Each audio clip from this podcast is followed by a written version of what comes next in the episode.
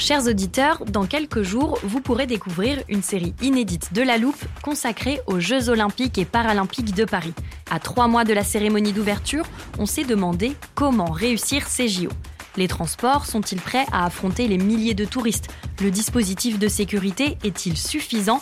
L'enthousiasme sera-t-il finalement au rendez-vous?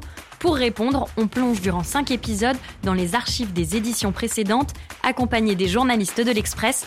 C'est à retrouver à partir du 13 mai sur toutes les plateformes d'écoute. One size fits all seemed like a good idea for clothes. Nice dress. Uh, it's a it's a t-shirt.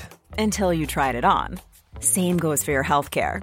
That's why United Healthcare offers a variety of flexible, budget-friendly coverage for medical, vision, dental, and more. So whether you're between jobs, coming off a parent's plan, or even missed open enrollment, you can find the plan that fits you best. Find out more about United Healthcare coverage at uh1.com. That's uh1.com.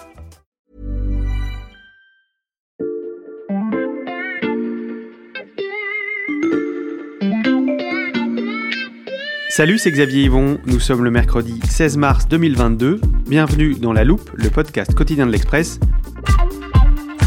Allez, venez, on va écouter l'info de plus près. Au mois de septembre dernier, on commençait un épisode de La Loupe avec un faux JT qui a fait froid dans le dos à beaucoup d'entre vous. Bonjour et bienvenue si vous nous rejoignez dans cette édition euh, spéciale. Notre pays fait face à la pire cyberattaque jamais perpétrée. Tout d'abord, dernière information, si vous êtes dans la capitale, cessez de boire ou d'utiliser l'eau du robinet, elle est contaminée. C'est une annonce du gouvernement à l'instant. Le système du traitement des eaux est à son tour compromis. Nous vous donnerons plus de détails quand nous en aurons. Depuis quelques heures, c'est le réseau électrique d'une partie du pays qui est tombé. Nous-mêmes, ici, nous vous informons grâce à nos générateurs. Cet épisode s'appelait Cyberguédon et il décrivait le scénario catastrophe d'une cyberattaque qui paralyserait toutes les infrastructures d'un pays. Ça faisait froid dans le dos donc, mais on voyait ça d'assez loin. Sauf que depuis... Dans les actualités, l'Ukraine frappée par une cyberattaque d'ampleur qui a émis des messages sur les principaux sites gouvernementaux ukrainiens avertissant les citoyens d'avoir peur et de s'attendre au pire. Les pirates russes ont plus ou moins déjà été euh, repérés. ce seraient des anciens du FSB, euh, l'ex-KGB. On parle des groupes Turla, Snake, euh, Urobureau. Ce sont souvent les mêmes mais sous différents noms. Est-ce une menace nucléaire ou une menace nouvelle d'une cyberattaque d'une ampleur jamais inégalée? La guerre en Ukraine change la donne. Les Occidentaux ont sanctionné la Russie, qui a promis en riposte des conséquences encore jamais connues. Que se passerait-il si le vivier de cybercriminels hébergés par Moscou s'en prenait à la France? C'est la question qu'on passe à la loupe aujourd'hui. Ah oui, il était vraiment assez anxiogène ce faux JT. Oui, et encore, je l'ai coupé avant la fin, mais il y avait aussi euh, un oléoduc bloqué par les pirates, euh, les hôpitaux qui étaient pris en otage, euh, les services de secours qui fonctionnaient plus. Je te ferai écouter Anne si tu veux. Bon, c'est peut-être pas nécessaire. Ok, comme tu voudras, je vais quand même te présenter pour nos auditeurs Anne Kagan, chef de rubrique Tech ici à l'Express. Salut. Salut. Tous ces exemples que j'ai cités, ce sont des attaques qui ont déjà eu lieu à des moments et dans des endroits différents. J'ouvre l'armoire de la loupe parce que je me souviens que dans l'épisode Cyberguédon, notre journaliste Emmanuel Paquette nous expliquait parfaitement cette crainte qui consiste à aller voir tout se produire simultanément. Oui, c'est un big one qui est redouté depuis plusieurs années et qui en soi euh, pourrait mettre à, à plat toute l'économie d'un pays en très très peu de temps et sans euh, intervention physique, c'est-à-dire sans qu'une armée euh, ne soit déployée sur le territoire euh, extérieur, sur n'importe quel pays, hein, ça peut être les États-Unis, la France ou autre. Donc effectivement, c'est une crainte énorme hein, d'avoir un maximum d'impact avec un minimum d'exposition d'humains. ma première question est donc toute trouvée, Anne. quand Vladimir Poutine parle de conséquences encore jamais vues, on pense tous à une attaque nucléaire. Est-ce qu'il faut aussi se préparer à un big one informatique? Le risque de cyberattaque, il est plus élevé dans le contexte actuel, mais euh, il faut relativiser. Le risque de cyberattaque, il existe déjà depuis longtemps et la France s'y est préparée. Par exemple, elle a listé euh, plus de 200 opérateurs d'importance vitale. C'est une liste qui est tenue secret défense, évidemment, mais euh, on sait que typiquement, il y a des fournisseurs dans les domaines de l'eau, de l'énergie, de l'alimentation, des transports, de la santé, etc. Et donc tous ces opérateurs-là, en fait, ils doivent prendre des mesures de protection plus élevées que les autres dans le domaine de la cybersécurité. Ça ne veut pas dire évidemment que c'est des opérateurs qui fonctionneraient parfaitement s'ils étaient ciblés par une cyberattaque, mais a priori, ils seraient en mesure d'assurer une sorte de service minimum qui garantirait la sécurité des biens et surtout la sécurité des personnes. La deuxième chose qu'il faut comprendre, c'est qu'une vaste cyberattaque, c'est une action extrêmement hostile. Donc si la Russie vraiment s'engageait dans cette voie, elle s'exposerait certainement à des représailles des Occidentaux, et elle le sait très bien.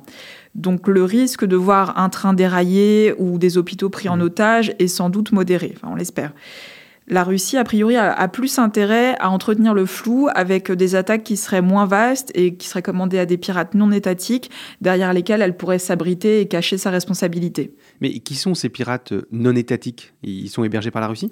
La Russie, effectivement, a des services étatiques experts et, en fait, ce qu'on appelle les pirates non étatiques, c'est une sorte de vivier de cybercriminels qui sont sur son sol et euh, qu'elle laisse agir un petit peu à leur guise, sur lesquels elle ferme les yeux. Cependant, ce sont des groupes qui ont des structures assez variées, qui ne sont pas toujours euh, très unis. Certains vont être très petits et très soudés. Pour d'autres groupes, la structure est beaucoup plus lâche. On a par exemple des groupes qui sont structurés autour d'un opérateur central qui va construire un logiciel malveillant et qui va le mettre à disposition de ce qu'on appelle des affiliés, qui sont en fait des hackers qui peuvent être dans diverses parties du monde et qui vont juste reverser une commission à cet opérateur central pour pouvoir utiliser son logiciel. Là, ce sont des groupes beaucoup moins resserrés et dans lesquels les hackers peuvent avoir des opinions finalement très différentes parce qu'en plus, ils habitent dans des parties du monde très différentes. Ça, ça veut dire qu'ils sont pas forcément tous sur la même ligne que le Kremlin? Effectivement, il y en a certainement certains qui soutiennent le Kremlin sans le dire, d'autres qui ont indiqué, en tout cas officiellement, être neutres et ne vouloir s'occuper que d'activités euh, voilà, criminelles et, de n'agir que pour des motifs euh, lucratifs. Mhm. Certains groupes russophones ont aussi affiché une certaine hostilité vis-à-vis du Kremlin. Et puis parfois, il y a des surprises en interne. Par exemple, le groupe cybercriminel Conti avait soutenu euh, le Kremlin et il en a fait les frais puisque peu de temps après, une grosse quantité de documents internes euh, secrets a été euh, rendu public. Ça veut dire que la Russie n'a pas vraiment euh, une armée de pirates qu'elle peut contrôler, diriger exactement comme elle veut contre un pays. Mais donc, quel est son véritable pouvoir de nuisance? La Russie, elle a un pouvoir de nuisance si elle décide d'utiliser l'arme cyber car elle a une vraie expertise dans ce domaine. Et euh, dans le vaste catalogue d'attaques qui existe, certaines peuvent être vraiment sérieuses. Il y a des attaques par des nids de service qui visent uniquement à rendre des sites indisponibles, d'autres qui vont viser à, afficher des messages euh, sur des sites web d'entreprises, mais il y a aussi des programmes malveillants beaucoup plus dangereux qui vont chiffrer les données des entreprises, voire les supprimer totalement. Et là, c'est beaucoup plus compliqué de s'en remettre. Comme les Occidentaux ont pris des sanctions financières contre la Russie, une des craintes est que ce soit le secteur financier euh, occidental qui soit ciblé. Mhm. Les médias pourraient aussi constituer une cible assez symbolique à l'heure où RT et Sputnik ont été débranchés. Donc les médias d'État russes Tout à fait. Et il y a un autre secteur qui risque aussi d'être ciblé, c'est évidemment le secteur de l'énergie qui est au cœur des problématiques actuelles. Bloomberg, par exemple, a récemment révélé que des producteurs américains de gaz naturel liquéfié avaient été ciblés en février et les premiers éléments d'enquête suggèrent que ça pourrait venir de hackers liés aux services de renseignement russes. Bien sûr, tous les secteurs stratégiques, de toute façon, euh, qu'on parle de l'énergie, des transports, de la santé, tous ceux qu'on a évoqués plus tôt, doivent rester sur leur garde, particulièrement en ce moment. Et un autre risque qui se pose, c'est euh, celui des cyberattaques qui arriveraient par l'Ukraine. Qui arriveraient par l'Ukraine Comment ça? En fait, aujourd'hui, il y a une vague de cyberattaques qui vise l'Ukraine. Elle pourrait, euh, de ce fait, toucher des organismes français qui sont situés là-bas et qui serviraient sans le vouloir de porte d'entrée et propageraient le programme vers leur siège ou voire dans toutes leurs branches.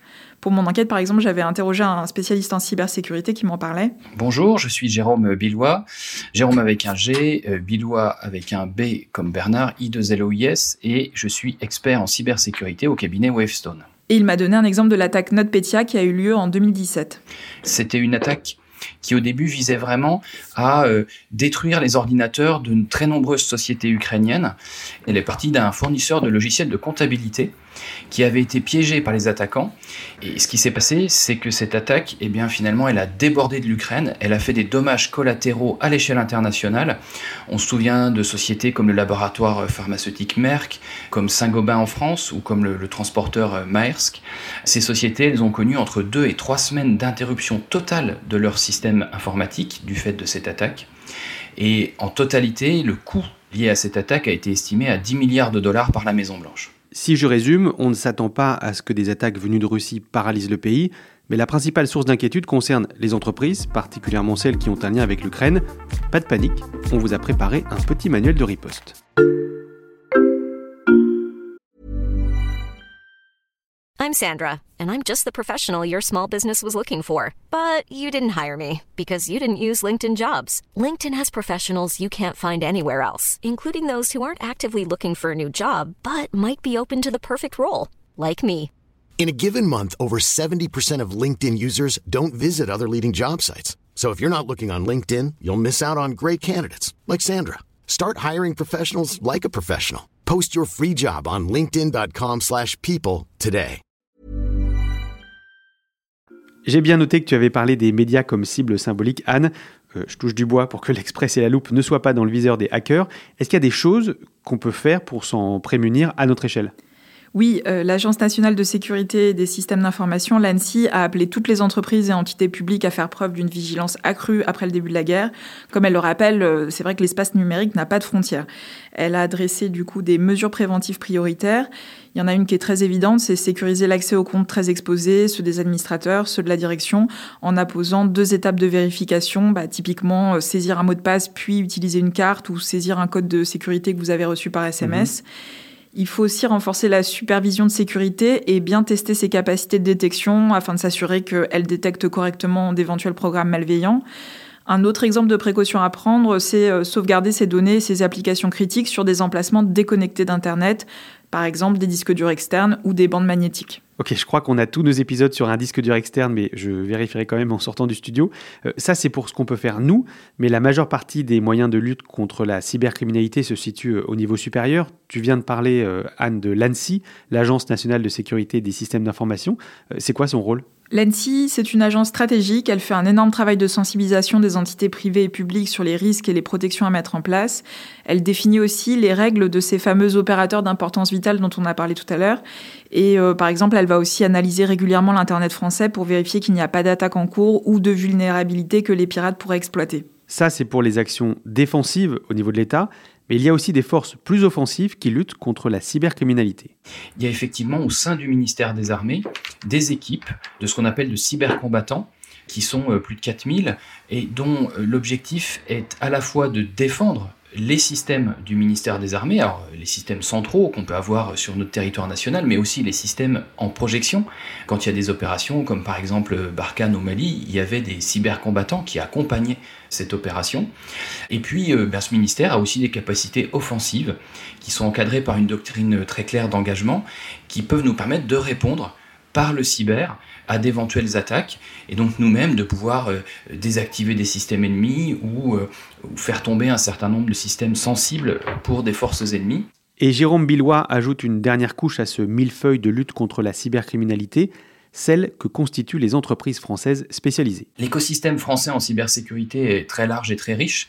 Il y a plus de 600 euh, entreprises, dont 150 startups, à la fois euh, des structures qui vont aider euh, typiquement à surveiller en 24/7 l'arrivée d'éventuelles attaques, et puis des structures comme la nôtre qui peuvent être amenées à intervenir en urgence quand on est au début d'une cyberattaque pour pouvoir l'interrompre le plus vite possible. Le secteur français fait donc travailler des milliers de personnes dans le public comme dans le privé. Je rouvre l'armoire, Anne, parce que je me souviens que dans Cyberguédon, Emmanuel Paquette avait évoqué euh, un campus dont Jérôme Billois n'a pas parlé. Alors il faut que je trouve l'extrait. Euh, non, c'est pas ça. Non mais ne t'embête pas, je vois de quoi tu parles. Le campus cyber, c'est un lieu de rencontre entre tous les acteurs publics et privés, entreprises, services de l'État, chercheurs, associations, pour qu'ils puissent échanger de bonnes pratiques. C'est pas vraiment mobilisable en tant que tel, mais ça montre que la France a compris que le sujet était important et qu'elle peaufine sa protection depuis une dizaine d'années. Bon, alors pas besoin de retrouver l'archive d'Emmanuel Paquette. Il nous disait aussi que la France se trouvait plutôt dans le haut du classement mondial en termes de lutte contre la cybercriminalité.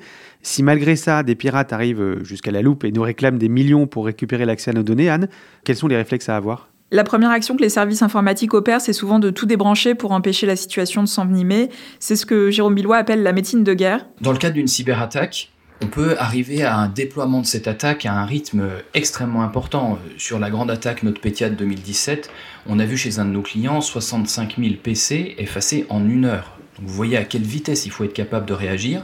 Et c'est vrai qu'à ce moment-là, quand on est face à une cyberattaque, on peut euh, des fois avoir des actes qui peuvent s'apparenter à de la médecine de guerre. On va euh, décider de couper euh, des pans entiers du réseau qui vont peut-être d'ailleurs faire que certains systèmes qui marchaient ne marcheront plus, mais on le fait pour protéger l'ensemble du système d'information. Et une fois que tout est coupé, eh on va petit à petit relancer les différents systèmes un par un en s'assurant, en vérifiant finalement que l'attaquant n'en a pas déjà pris le contrôle. Donc c'est des opérations techniques qui vont nous permettre petit à petit de dire ben, ce périmètre est sain, finalement un petit peu comme euh, des démineurs procèdent quand ils sont face à un risque dans un bâtiment, eh bien ils vérifient euh, chaque pièce, puis chaque étage, puis le bâtiment complet. C'est exactement la même démarche quand on va relancer un système d'information après une cyberattaque. J'ajoute que les sociétés qui n'ont pas de service informatique interne peuvent aussi faire appel à des sociétés extérieures spécialisées. L'ANSI a par exemple créé un label pour identifier les prestataires les plus sûrs dans ce domaine. Bon, le guide est très clair, j'espère quand même qu'on n'aura pas à l'utiliser. Merci Anne. Merci. Anne Kagan, chef de rubrique Tech à l'Express. Tous tes articles, et notamment sur la cybercriminalité, sont à retrouver sur l'express.fr. Le premier mois d'abonnement numérique est gratuit en ce moment. Chers auditeurs, sachez que vous n'avez aucun besoin de pirater la loupe. Pour suivre tous les épisodes, il vous suffit de vous abonner sur la plateforme de votre choix, Apple Podcast, Spotify ou Castbox par exemple. Vous pouvez nous laisser des commentaires, nous mettre des étoiles ou nous écrire à l'express.fr. Cet épisode a été fabriqué avec Margot Lanuzel, Ambre Rosala et Jules Cro. Retrouvez-nous demain pour passer un nouveau sujet à la loupe.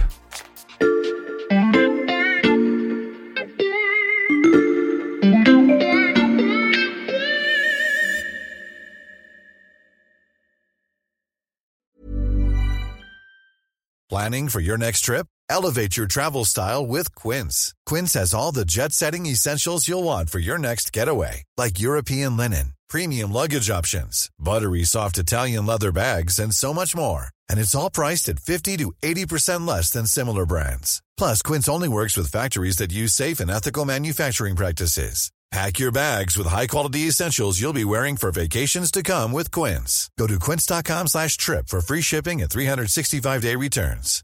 When you make decisions for your company, you look for the no-brainers. And if you have a lot of mailing to do, Stamps.com is the ultimate no brainer. It streamlines your processes to make your business more efficient, which makes you less busy.